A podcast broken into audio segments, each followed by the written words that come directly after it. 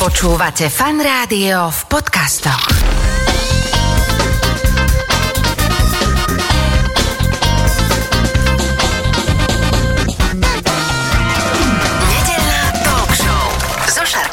Počúvate fan rádio nedelnú talk show. Ja vlastne priznám, že sa nachádzame v takej, by som povedal, že bubline, aspoň tak sa to nazýva, paralympijskej, kde teda vedľa mňa už sú chalani, a, ako som spomínal, generálny manažer slovenskej parahokejovej reprezentácie Miro Dráb. Ahoj. Pozdravujem všetkých poslucháčov fan rádia. A mám tu aj Maja Ligdu.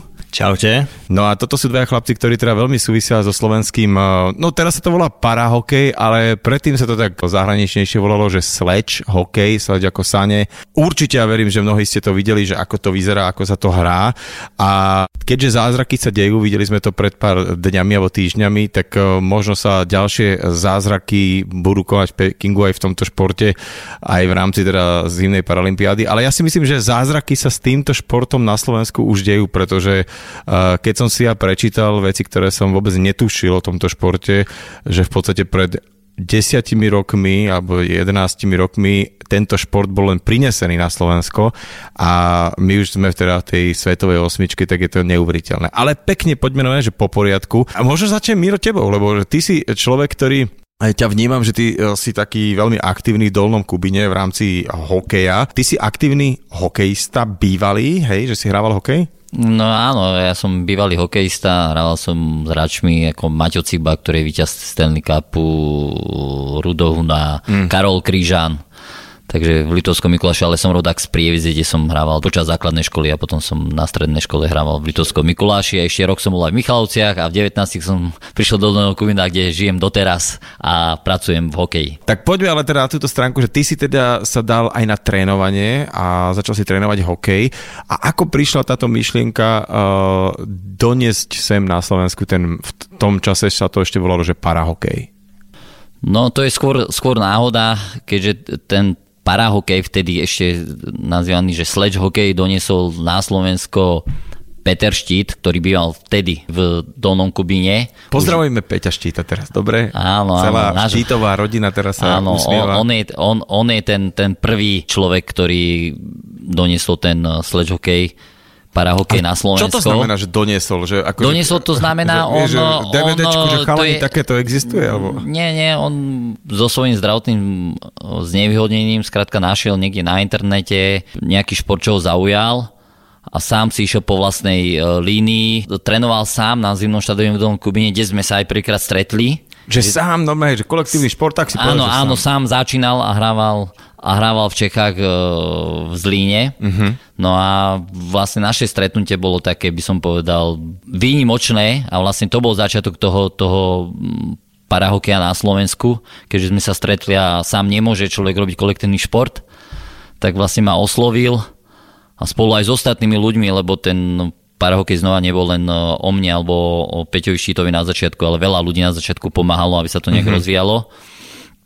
No a keďže pôsobím aj ako riaditeľ hokejového klubu Dolnom Kubíne, tak sme to dali nejak dokopy aj s Peťom Štítom. A, že bude taká tá základná bunka. V tom základná bunka bude aj v Dolnom Kubíne, kde to centrum je aj dodnes a máme jeden štadión, na ktorom môžu hrať parahokej aj medzinárodné zápasy a vlastne už sa odohral aj v roku 2019 prvý medzinárodný parahokejový turnaj v Dolnom Kubíne. Tak to je skvelé počuť, že sa vytvára priestor aj pre zdravotne znevýhodnených športovcov. Poďme sa ešte porozprávať najskôr, aby e, sme tomu ako poslucháči rozumeli, že aký je rozdiel medzi hokejom a parahokejom. Samozrejme, myslím teraz pravidla. Hrá sa rovnako dve mužstva, dve branky. Tá hra napríklad 3x15, ale je púk a tie základné veci, rozmery ihriska, rozhodcovia, fauly, offsidy, pravidla sú rovnaké, samozrejme sú tam len pár rozdielov, čo sa týka... Vylúčenia, všetko je. Áno, všetko to isté, len hrá sa napríklad 3x15 minút, uh-huh hej, celkom môže hrať 14 hráčov v poli a dvaja bránkári, nie že 3, 15 hráčov nemôžete nominovať, zatiaľ mm-hmm. len 14 plus 2. Čiže tam tých A samozrejme je tam pár, pár fávlov rozdielných medzi zdravými a zdravotne znevýhodnenými hokejistami, Jasné. keďže inak korčulujú na tom mláde, hej, že zdraví sú na korčuliach a zdravotne znevýhodní. Na sledžoch, teda na tých Sú na sánkach. tých, áno, sledžoch, sánkach, takže sú tam len minimálne rozdiely. Samozrejme, ale viditeľné, hej, absolútne viditeľné. Že bežný divák, ktorý sa uh, pozera na takýto sledge hokej, tak za pár minút sa nakúpi do toho a rozumie tomu. Ak teda sleduje hokej, tak je mu všetko jasné. No, hej? absolútne a práve aj po týchto úspechoch máme veľmi veľa fanúšikov, Mhm. mm-hmm. ktorí, ktorí už berú a my stále horíme. Už teraz posledné obdobie, že hokej je len jeden. Hokej je len jeden. Aj pre zdravých, aj pre zdravotne znevýhodnených. Teraz sa pýtam aj takúto vec, že keď som hovoril o tom zázraku, že, že čo sa teraz stalo na Olympiáde, máme medailu a v podstate naozaj, že to ne, zápas o bronz.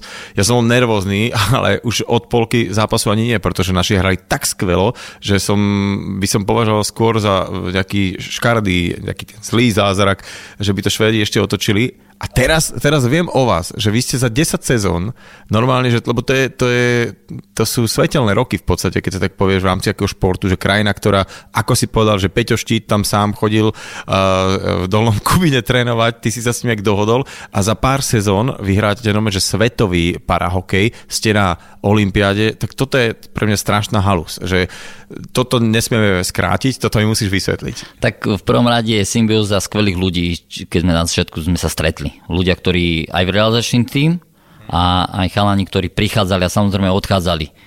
Hej, lebo samozrejme prišli niektorí ľudia zo zdravotne znevýhodnení, ktorí, ktorí zistili, že nemôžu pre svoj handicap hrať ten parahokej, ale prišli noví a tak ďalej sa to vymienialo, ale samozrejme bolo to súdržné, chceli sme, skrátka ako ja s Peťo Šidom spolu s ostatným v tom realizačnom, ktorí vtedy boli a už dneska nie sú, lebo už majú inú robotu a tak ďalej, tak sme boli vytrvali a dneska by som povedal, áno, je to, je to zázrak. Prvý zázrak bol ten, že my sme sa dostali na Paralympiádu a my sme v ten druhý zázrak, celý parahokejový tým veril, tým našim hokejistom, ktorí získali bronzové medaile, lebo vravím, že po jednom môže byť druhý zázrak. Takže vlastne už dva zázraky sú. Sa dejú, hej, hej. A hej. toto už neviem, čo povedať, keď ideme hrať na tú Paralympiádu, ale ideme si to užiť. Kedy si to tak bolo, že a hokej hrávali hlavne teda tie krajiny, ktoré ho hrávali a keď, e, dajme tomu, že sme išli hrať so Švajčarmi, Nemcami alebo s kýmkoľvek, tak to sa tak bralo, že to je jasná výhra. Dnes tomu tak nie je. Dnes naozaj e, aj v mnohých ďalších krajinách ten hokej je na vysokej úrovni.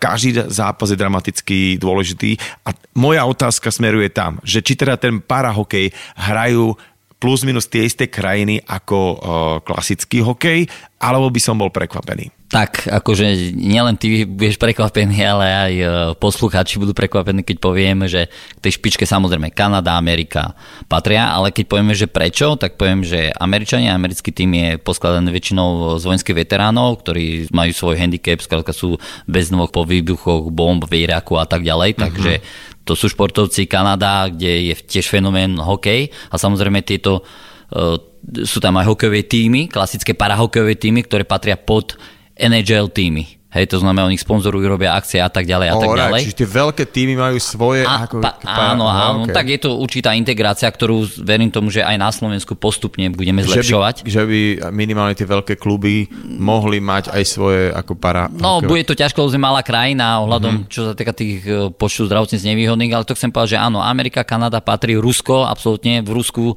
je jediná liga, ktorá je absolútne profesionálna, tam tie týmy, tie týmy fungujú na profesionálnej báze, mm-hmm. ako jediný na celom svete, hej, ako tímovo v Rusku. No a, a keď poviem teraz už dobre, to sú prvé tri týmy hokejové, ktoré sú aj parahokejové. No a keď poviem, že teraz je topka Čína, tak sa možno ľudia teraz zasmejú. Áno, Čína patrí dneska Čína, aha. áno, medzi prvú štvorku na svete. Lebo teraz Hej. prepáč, že ja som normálne jednou hemisférou rozmýšľal nad takým čiernohumorovým vtipom, čo povedal jeden stand-upista o, o že účasti britských vojakov v, púštnej búrke, že áno, bola to blbosť, ale máme najlepší paralympijský tým. Hej? A to, to je taká tá vec, že teraz si povedal, že presne, že Američania, že tí chalani, ktorí hrajú ten hokej, tak to sú fakt, že vo veku a v kondícii, proste akože veľký, normálne, že na- nabuchaní chalani, ktorí teda z tej armády sa vrátili a s nejakým zranením teraz, dobre, ešte si viem predstaviť. Ale ešte je tam aj hokej ako fenomén, hej? Aj v tej Amerike, zároveň, že to je absolútne tam... Že, tam áno, že to je jeden jasné. z naj, najsledovanejších športov, ale s Čínou si ma fakt eh, prekvapil. A ďalšie krajiny, keď si hovoril, že tá špička... Tá, tá špička, Vy no ste v tej osmičke, to sú tí naj, najlepší, jasné? Áno, tak eh, potom keď povieme, že Korea, južná, hej, že to tiež sa každý zasmeje, ale tiež majú tam systém, keď poviem iba v rýchlosti, uh, že tam jeden podnikateľ z celej Južnej Koreje zdravotne znevýhodnených zobral do svojho mesta, tam bývajú pracujú a trénujú. Hej? A samozrejme je to obrovská krajina, každý mm-hmm. Majú vynikajúce podmienky a každý ten zdravotne znevýhodný chce sa tam dostať do toho mužstva, lebo, lebo má dobré podmienky. Hej? A Jasne. samozrejme pocestuje sveta. Tak, takže Južná Korea, keď, keď idem ďalej, potom je tam Česká republika už potom už je myš máš dneska. Hej? Samozrejme Češi. Dokonca majú ligu, lebo teda viem, že Zlín, ako si spomínal, že aj Peťo Štít, ano. ale aj ďalší hokejisti, ktorých budeme spomínať, dokonca dnes aj spovedať, hrajú v Zlíne. Čiže Česko je v rámci tej... Áno, 90% týmu hrá dneska Českú ligu. Mm-hmm. Náš nášho týmu, hrá v Českej lige. No a to chcem povedať, že ďalej uh, sú tam Nóri Taliani, hej, Taliani patria, vlastne idú hrať s nami aj na Paralympiade, Nóri, ktorí, z ktorých uh, na úkor nás nepostupili, hej, a keď tak zoberieme, že uh, Nemci, a potom, potom dneska už klesli tie hokejové krajiny, že Švedi Fíni. Hej? Mm-hmm. Švedi mhm. Fíni, ktorí, ktorí sú za nami. A teda, dobre, teraz je Paralympiáda, ale počas tých štyroch rokov medzi tým prebieha aj nejaká liga, nejaké medzinárodné turnaje a že sa to celkom rozbieha. A že teda v krajinách takých tých väčších, kde ten hokej je naozaj veľký, si tie jednotlivé týmy alebo kluby uh, pod sebou ako keby vychovávajú aj parahokejistov, alebo ako to je? Áno, v Amerike je to obrovská krajina kvôli tomu, že tých zdravotných znevýhodnených tam majú strašne veľa ľudí, hej, a napríklad v Čechách skôr nie, tam je to separátne a hlavne v tých týmoch okrem Slovákov hrajú aj Nemci, aj Poliaci a ešte aj Rusi chodia hrávať tú Českú ligu. Mm-hmm. Lebo ono to treba tak asi doplniť, že ono to není o to, že som uh, zdravotne znevýhodnený a tak si zahrám paraokej, lebo to je normálne vážny šport. Ja som si pozrel kúsok zápasu a tam som sa namotal na to, že uh, so zatajeným dychom pozerám, že to je tvrdý šport normálne, že, že chlapi, ktorí musia vládať a, jedno s druhým, čiže treba uh, mať ešte teda aj znevýhodneného, ale ešte zároveň aj človeka, ktorý sa dá na ten hokej, lebo to presne ako si povedal, že tam, keď sa teraz pozerám tu uh, vedľa na, na Maja, to je chlap, proste, ktorý má 5 krát krajšiu postavu ako ja, ešte, že sme iba v rádiu. A, a no tak, že to je asi ten manšaft dať dokopy. Koľko je ľudí v týme u vás? Teda tých 14, ako hovoríš? Momentálne nás je 20 ako tým, hej, uh-huh. ako komplet tým.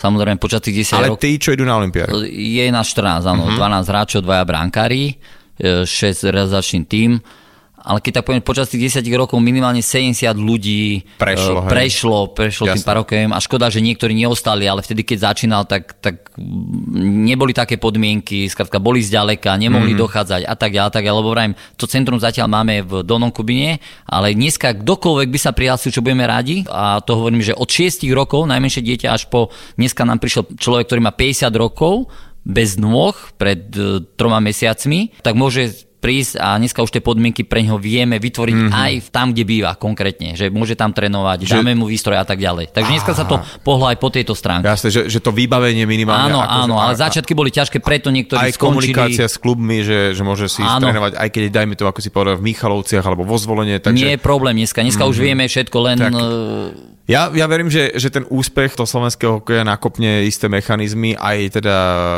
hokej, zdravý hokejistov, ale aj vás a teda aj to by, preto by som si strašne prijal, aby ste išli čím vyššie a vlastne my keď sa teraz rozprávame teraz v rádiu, tak už možno, že ste práve vyradili veľké týmy a budem, budem sa strašne tešiť, ak tento rozhovor bude znieť práve tak, že už vieme o vašich úspechoch. Ak teda dovolíš, ja si teda na chvíľku zase zoberiem mikrofón a podáme ho Majo Majovi Ligovi. Marian, ahoj. Čaute. Teraz, kým sa dostaneme k tomuto sledge hokeju, tvoj príbeh je neuveriteľný. Ja som ťa dokonca videl na nejakej takej konferencii, kde si hovoril o svojom živote a to je že 6 životov v jednom a to si mladší odo mňa. Tak začneme tým, že šport číslo jedna, kde si fakt, že vynikal, ale že vynikal, že si bol freeridista taký jeden, to som si dočítal a to mi povedz potvrď, že jeden z piatich na svete? To už bolo v rámci po úraze, čiže že jazdím ešte na tej sícky, ja tomu hovorím krypeliža, nejaké tie Monosky, extrémne, ja extrémne. Monosky sa tomu To síce iné, hovorí hej? u nás, ale berme, že monosky je trošku iný typ lyžovania na také ako snowboardové lyži, kde Aha, sú okej. obidve nohy dohromady, to je skôr pre zdravých. Čiže nepoužívame monosky, ale skôr sicky, lebo na tom dobre. sa sedí, ale ja tomu hovorím ešte zjednodušene krypeli, že ako všetko krypel vozí, krypel sánky a tak, to máme také zjednodušené. Majo, ty teda si kapitánom slovenskej paralympijskej uh, reprezentácie, ale ty máš na, naozaj uh, takú veľkú športovú minulosť. Ty si jeden z mála, naozaj možno z piatich na svete, ktorí a dokážu zlyžovať kopce, ktoré majú sklon viac ako 45 stupňov, aspoň to o tebe hovorí teda Google. Uh, každý, kto je len trošku matematicky zdatný alebo niekedy stal na lyžiach, tak vie, že to je strašne, strašne strmé vášnivý lyžiar, takže ty si na začiatku o, robil zjazdové lyžovanie, hej? Áno, áno, od malička som jazdil vlastne v nízkych Tatrách, keďže som z Liptova, tak uh-huh. kde inde a rodičia ma priviedli vlastne k lyžovaniu. Pretekal som, mal som úspechy ako za žiakov, tak aj za juniorov, aj za seniorov dokonca, respektíve seniorov, bože.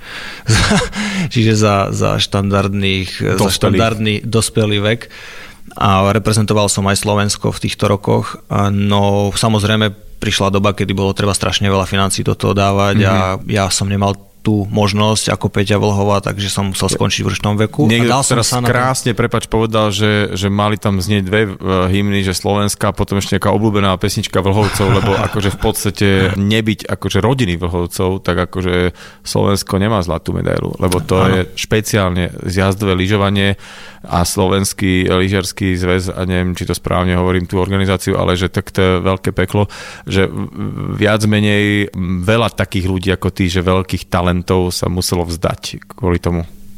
No áno, tí, ktorí do toho vidia hlbšie, tak uh, vedia presne, o čom by sme sa bavili, nebudem to zbytočne rozoberať, ale veľká vďaka naozaj patrí v rámci Peti Vlhovej jej rodine, ja som trénoval jej brata, ona sa tam tiež myhla, si bola úplne Borisa malinká. trénoval, hej? Áno, áno, tam boli Vlhovci, Vojtekovci a celá tá partia z OK. Liptova, takýchto ľudí, ktorí mali ochotu a chuť dať deti na takýto náročný šport, lebo ono to je náročné, aj po tej stránke športovej, ale aj po tej stránke finančnej. Hmm. A to je extrém, pretože sa bavíme o celoročnom športe, ktorý u nás zima vieme koľko trvá, takže tie ostatné mesiace treba hľadať sneh niekde Mhm. inde.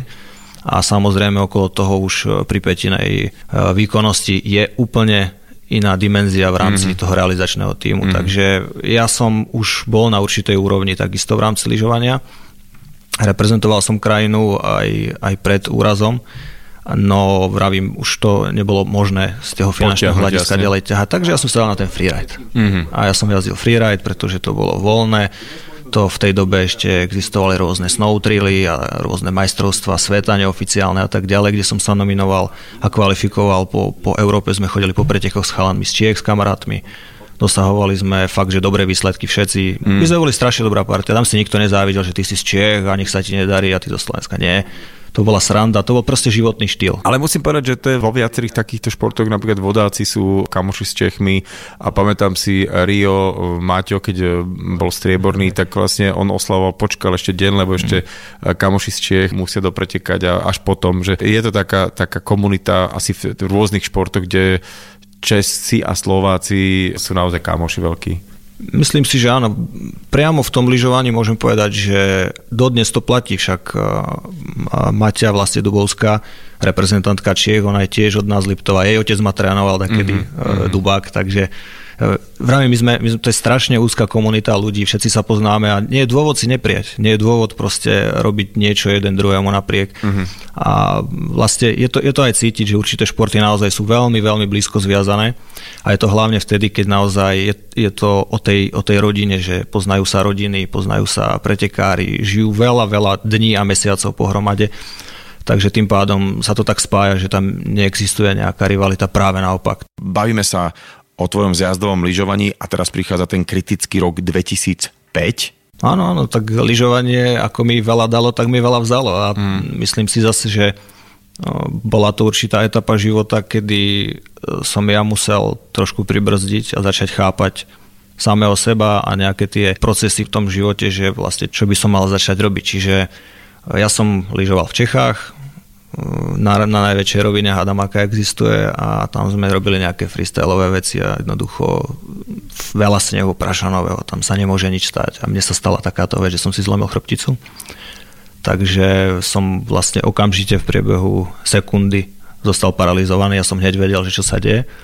A v tej nemocnici po operáciách som rozmýšľal nad tým, že čo by som robil, ako by som robil. Mal som šťastie v nešťastí v tom, že som poznal uh, lyžiarov s handicapom, či už uh, na sícky lyži, či už jednonohých, či už uh, s rôznymi inými handicapmi, s ktorými som paradoxne trénoval pred úrazom rok, dá sa povedať, alebo tú predchádzajúcu teda sezónu. Takže ja som vedel, že je možnosť znova mm-hmm. lyžovať a je možnosť robiť veci tak, ako ja chcem. Takže ja som z tohto nemal obavu a paradoxne som nemal nejakú veľkú obavu z ničoho, iba to, že aby rodina to nejakým spôsobom zvládla, lebo ja sa o seba nebojím v zmysle, e, že čo teraz budem robiť a ako to budem robiť. Viem, že sú možnosti a mm-hmm. ja sa stále hľadám aj nové možnosti. Mm-hmm.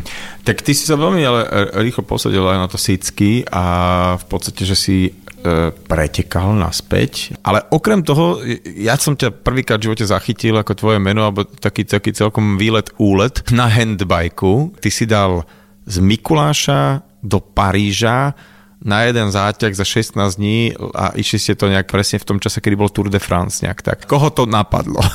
To je celkom zaujímavá storka, lebo ja som jedného dňa ja neviem, možno to bolo 3 roky predtým, ako sme vyrazili. Vyrazili sme, sa mi zdá, že v roku 2013 sme šli do toho Paríža. A vlastne ja som asi 3 roky predtým videl nejakého Čecha, ktorý z Prahy zašiel do Paríža. Ja si vravím, o ježiš, to nezvládnem ja, to mám 500 kilákov ďalej, tak že už trošku to. Prahy dosť, keby sa išiel. tak trošku si to natiahnem a uh, Jednoducho veľa rokov organizuje jeden priateľ charitatívnu akciu okolo Slovenska na bicykloch a mne bolo už to Slovensko nejakým spôsobom trošku malé, vedel som, čo dokážem, vedel som odhadnúť svoje síly a tak ďalej. Takže som tak špekuloval, že čo keby sme tak niekedy niekde išli trošku ďalej, tak možno aj ten Paríž vzhľadom na toho Čecha, ktorý mi tak stále išiel v hlave. A bavil som sa raz o tom s kamarátmi, ktorí sú kameramani a na nejaký rok potom upadla táto, táto téma, nebavili sme sa o tom a naraz ničoho nič mi volajú v marci, že majú, majú, blíži sa Tour de France, no čo ideme? Hovorím, čo, že kam ideme? No, e, tak si vravel niečo, chceš do Paríža, no tak poďme. No, tak e, ja som zohnal nejaký Dukát, chalani tiež niečo zohnali, zobrali sme nejakú partiu, Mišo z horskej služby a chalani, tuto takí umelci, ktorých som ani nepoznal, čiže ja som šiel s cudzími ľuďmi, 80% ľudí boli takých, ktorých Aká som... veľká skupina ste to boli? 11 ľudí, ale oni sa striedali, čiže stále boli tak 5-6 pohromade, ktorí išli. Ale niektorí boli celú, celú cestu, takže pre nich to už bola riadna ponorka a vravím vzhľadom na to, že oni nie sú športovci, ale sú skôr tá umelecká branža, čiže kameraman, zvukár, nejaký, nejaký dizajner a takýto čo v živote sa priznali potom, už keď boli v Paríži, že oni v živote neprešli viac za celý život na bicykli ako nejakých možno 20 kilometrov. A ja som ich vytiahol z kempu v Paríži, vedľa Paríža a išli sme 50 kilometrov do centra a 50 naspäť. A oni vlastne dodnes na to spomínajú ako naj, najväčší zážitok svojho života športový.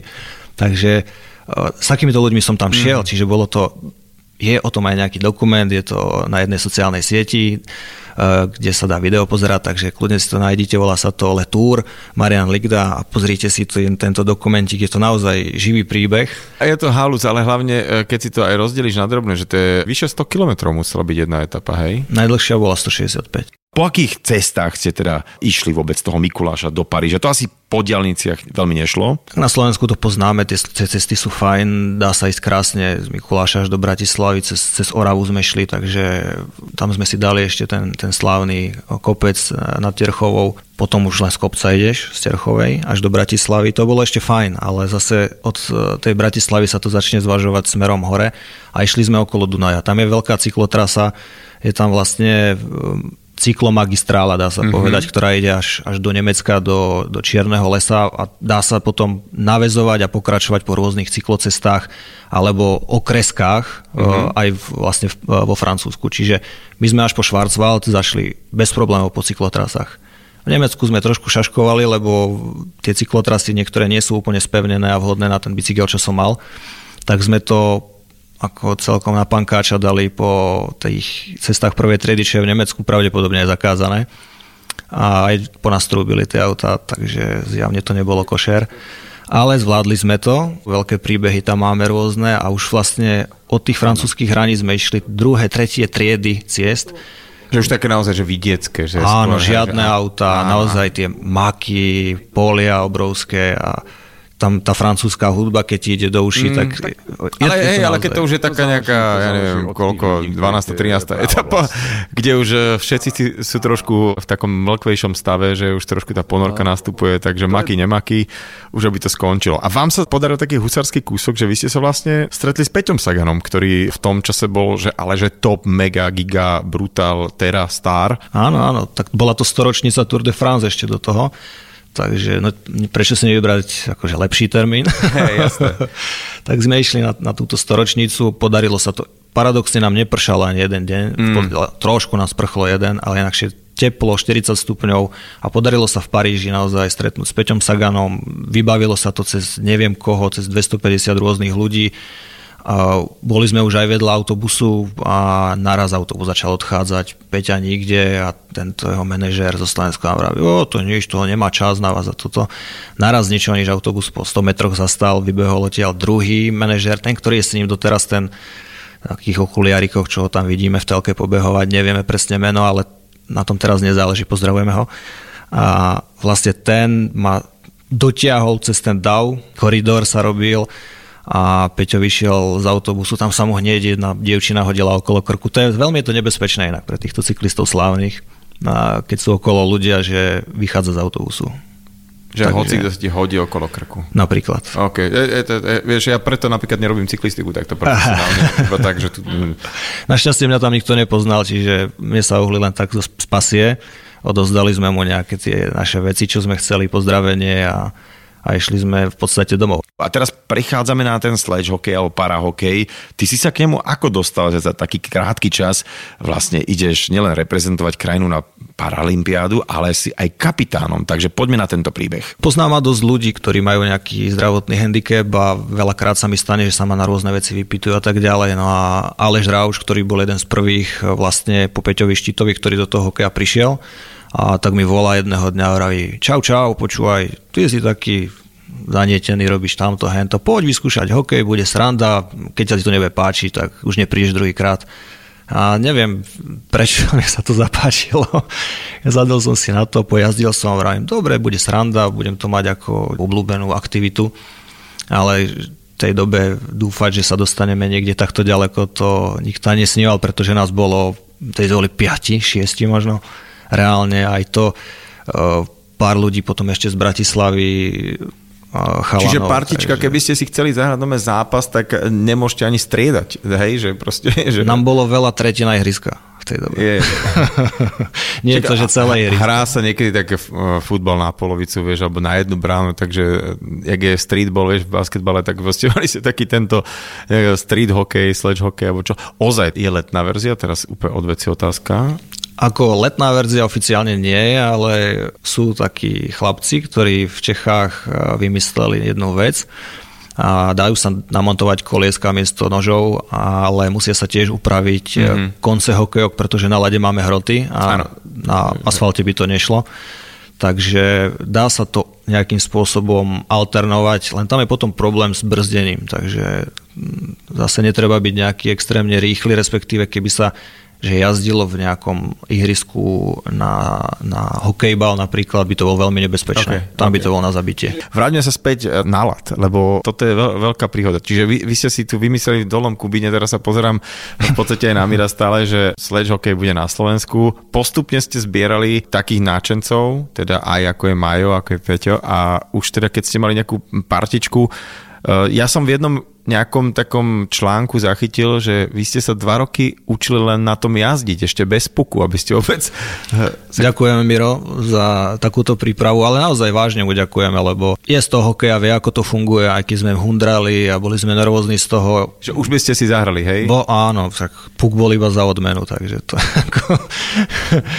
takže to bolo také, že sa naozaj 2-3 roky drelo, drelo bez toho, aby sme nejakým spôsobom, možno 10% tréningu tvorila hra s pukom, ostatných 90% bola čistá jazdenie, jazdenie, drill, bolo to, bolo to o kondícii, bolo to o obratnosti, bolo to naozaj o tom doladiť samotné tie sánky do dokonalosti, pretože to nie je o tom, že a, tu máš sánky, sadni si a jazdíš. To je, každý človek má inú stavbu tela, každý človek potrebuje inak nastaviť nastaviť to sedenie, nastaviť nože, nastaviť... Dokonca aj to znevýhodnenie je akože veľmi individuálne, áno, áno. aj to, že ako je na to človek s nohami a tak, ale, ale ešte, čo ma zaujíma, vieš, že keď je niekto hokejista taký, na ktoré sa už pozeráme na nejakom vrcholom podujatí, tak to hrá fakt, že možno od 5 rokov. To znamená, že má úplne v krvi nielen to, že korčuluje, prihráva, ale všeobecne takú, tú, takú chémiu na, na, na tom mladie, že ako vlastne rozbehnúť nejakú akciu, ako brániť a to všetko. Čiže to všetko Miro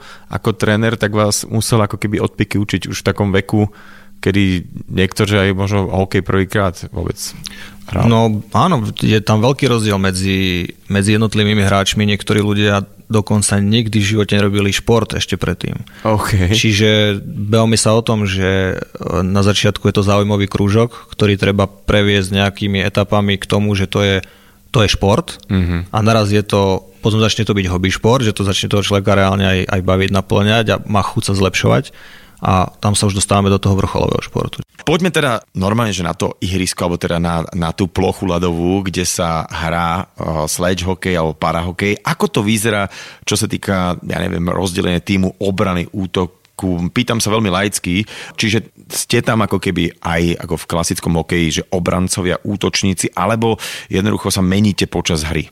Tak máme definované, kto je obranca, kto je útočník väčšinou tak aj sa hráva, ale hokej dnes, takisto ako u zdravých hokejistov, je veľmi kreatívny, čo to znamená, že ktokoľvek, kto je v obrane, môže prejsť do útoku a samozrejme útočník sa vie stiahnuť a vie brániť. Čiže dnes okrem brankára vie, alebo mal by každý vedieť zahrať každý post. Mm-hmm.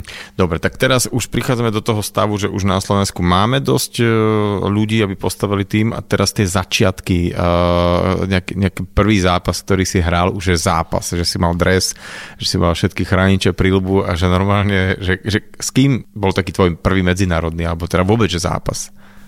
Miro, pamätáš si to, lebo ja vôbec, akože, takže to je... Pre mňa, pre mňa je toto podpásovka, ja som s to nepočítal a nemám to vôbec nejako zmapované dozadu. Tak e, ja len doplním, e, Maja, že parahokejový tým odohral v novembri 2011 na turnaji vo Viedni prvý zápas a tam ešte Majo nebol. Uh-huh. Tam sme prehrali s Koreou 9-0. S veľkým šťastím. Takto, no, poviem to tak, podľa mňa tí športoví fanúšikovia to teraz určite pochopia, ale aj tí, ktorí menej šport nejak vnímajú alebo sledujú, tak e, to bol zápas, že oni nám dali 9 golov v prvej tretine, Hej, ako to bol profesionálny tým a my sme tam boli, ako keď prvýkrát vidíš loptu a ideš hrať e, futbal. Keď si muž, keď si, keď si príklad muž dospelý, že ti si nehral futbal, dostaneš loptu a hráš e, proti Slovanu Bratislava. Úplne mm-hmm. vážne, ako profesionál, mm-hmm. normálne máš hrať zápas, hej. Tak vlastne my sme nastúpili, my sme stáli de facto, my sme sa ani nepohýňali na lade, oni nám dali 9 golov a tá Korea mala takú úctu, hej, lebo to je ten národ taký, že oni potom celý zápas, tie dve tretiny len, len chodili, zautočili, nahodili puk náspäť, znova zautočili a vlastne ani nevystrelili. Takže ako 9-0 je super výsledok. My sme ešte, popri tom, ako chcem povedať, že my sme boli poskladaní e, ako rybníkári, ako chalani, tak sme mali požičaných aj hráčov z Česka, aby sme úplne, aby tam niekto korčuloval vtedy, mm. tak, tak sme mali nejakých, tak akože, bolo to hrozné, ale nebolo to, že úplne hrozné. Rybníkári, rozumiem tomu, že ste trénovali na rybníku, hej? Tak, áno, to sa tak vravia, alebo hej. v takým štýlom, že, že stretneme sa, niečo potrenujeme, tak že ešte hobby je profesionálna, profesionálny tréning, keď poviem, že hobby tréning bol oproti nám profesionálny tréning, ale to boli úplne začiatky a potom sme odohrali zápas s Talianmi a s domácim Rakúskom, samozrejme so všetkým sme prehrali, ale potom nášho bránkara vymenil český bránkar, tak sme s Talianmi, ktorí už nemali to srdce, že by nám nedávali góly, tí hrali naplno, tak vtedy český bránkar, ktorý chytal vtedy za nás a už bol profik v Čechách, ako parahokejový, mm-hmm. tak neviem, mal asi 70 striel a prehrali sme len 13, 13-0, eh, takže ako to boli tie úplne začiatky prvé zápasy a to bol aj Prvýkrát... ty, Pr- ty už budeš vedieť aj štatistiku, kto dal prvý gol vôbec. Uh, Akože... Ma, Maťo, Maťo Jopa dal za ako prvý gol, ale chcem povedať aj takú píkošku, že ja som prvýkrát ako videl druhé mústvo, keď som tam prišiel, lebo to bol aj pre mňa úplne nové, som vôbec nevidel, ako tie druhé mústva fungujú, lebo nebolo nič na internete a tak ďalej. Je absolútne pre mňa neznáma aj medzi hokejistami. No a to si pamätám, keď ja som vošiel do našej šatne, tak vozičkári a väčšinou sme boli 90% tedy chalani na vozičkoch. Hej, a vlastne išlo mužstvo, si pamätám, do nej z Talianska, ako vystúpilo z autobusu a všetci vystúpili na nohách a išli, normálne pozerám, hovorím, to je náš super, ja mám všetky vozičkov a tí idú ako normálne na nohách, hej, a mali dlhé nohavice.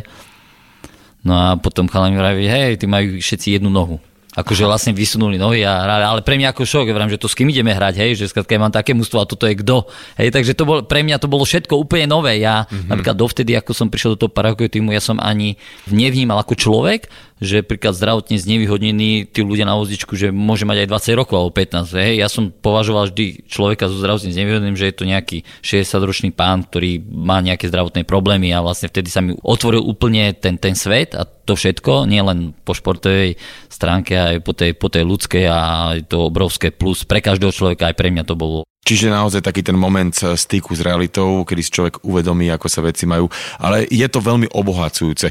A teda vy ste spomínali, že pred pár rokmi, nejakými 11 rokmi ste hrali vôbec prvý zápas sledge hokej v parahokeji s Južnou Koreou a prehrali ste 0-9 a kľudne to mohlo byť 40-0 eh, v prospech teda Korei, ale že ten slovenský parahokej naozaj, že jeho úroveň stúpa a dokonca teraz, keď sa stretnete s tou Koreou, ako to vyzerá, ako na to oni reagujú? Tu Koreju sme porazili v prípravnom zápase, keď sme hrali na majstrov sveta, nestretli sme sa s nimi skupiny, ale sme hrali prípravný zápas počas majstrov sveta A skupiny v Ostrave, tak s nimi sme vyhrali.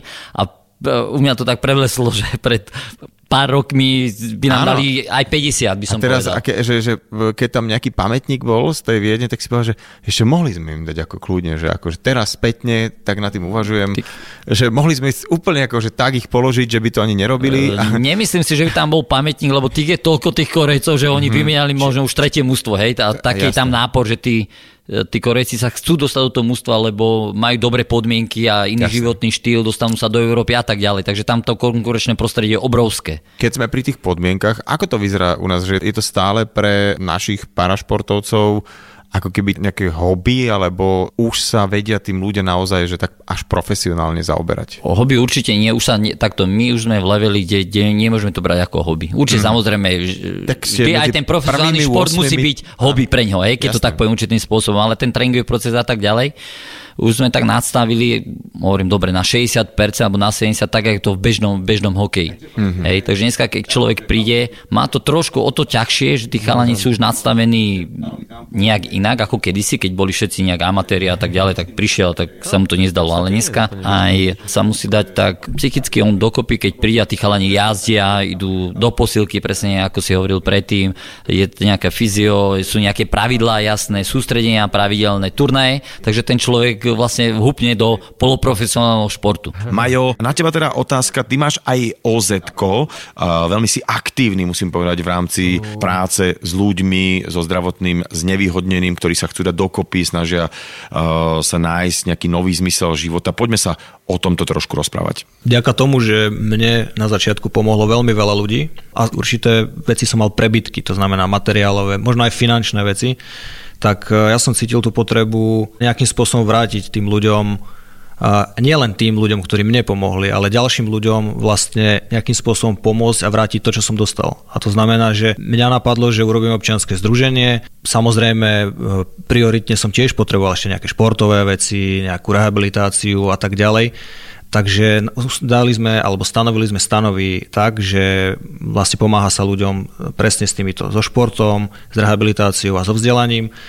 Takže každý, kto má nejaké postihnutie, čo sa týka poranenia miechy alebo chrbtice, tak e, môže nás nakontaktovať alebo mňa nejakým spôsobom. E, ja vyzvediem nejaké informácie o ňom a keď vidím, že ten človek je aktívny, že nechce to nejakým spôsobom využiť len na to, že si ten materiál alebo tie financie odloží niekde do kúta alebo použije na niečo, čo nie je v súlade s týmito mm-hmm. vecami, tak uh, jednoducho podporujeme aktívnych ľudí. Aktívnych, ktorí majú chuť, či sú v začiatkoch, alebo sú už nejakým spôsobom dlhšie na vozíku, alebo nejak e, dá sa povedať, lebo nie všetci sme vozičkári, čo majú poranenú miechu, uh-huh. to je ďalšia z vecí. Takže vieme a sme ochotní nejakým spôsobom pomáhať. Pomohli sme mnohým ľuďom, najmä materiálovo, samozrejme aj finančne, keď to bolo možné a stále sa to vyvíja a takisto aj s lekármi som už mal nejakú debatu ohľadom ďalšieho upgradeu toho mm. celého systému, mm. že by sme združili tých ľudí e, pod nejaký web a začali im nejakým spôsobom dať, dávať informácie priamo z prvej ruky, pretože dodnes nikto nevie, koľko je vlastne zdravotne postihnutých, čo sa týka tohto postihnutia mm. Číselne. To nikto nerobí žiadnu štatistiku. Čiže tých ľudí je veľa a tí ľudia nemajú informácie o o tom zdraví, o tých nových trendoch, o ďalších veciach, pretože to sa stratí v tom množstve tých všetkých správ, ktoré tu dnes máme. Takže bolo by fajn, keby niečo takéto centrálne existovalo a z toho by si tí ľudia vedeli vytiahnuť dané veci, vedeli by sa stretávať, vedeli by si nejakým spôsobom ten život zase posunúť na, na nové mety. Ja vám, chalani, veľmi pekne ďakujem za čas, že ste si ho našli práve že deň pred odchodom. Držím palce naozaj aj vám, aj úplne všetkým športovcom, ktorí idú reprezentovať Slovensko. Nech teda minimálne také tie osobné rekordy alebo osobné úspechy zažijú a bude úplne krásne, keď e, zase paralympijskí športovci donesú aj nejaké kovy akéhokoľvek farby, je to úplne jedno ešte raz šťastnú cestu, ďakujem za vás čas. Ja len teda pripomeniem, že dnes som sa rozprával s Majom Ligdom a Mirom Drábom. Chalani, čaute. Čau, ves. Majte sa.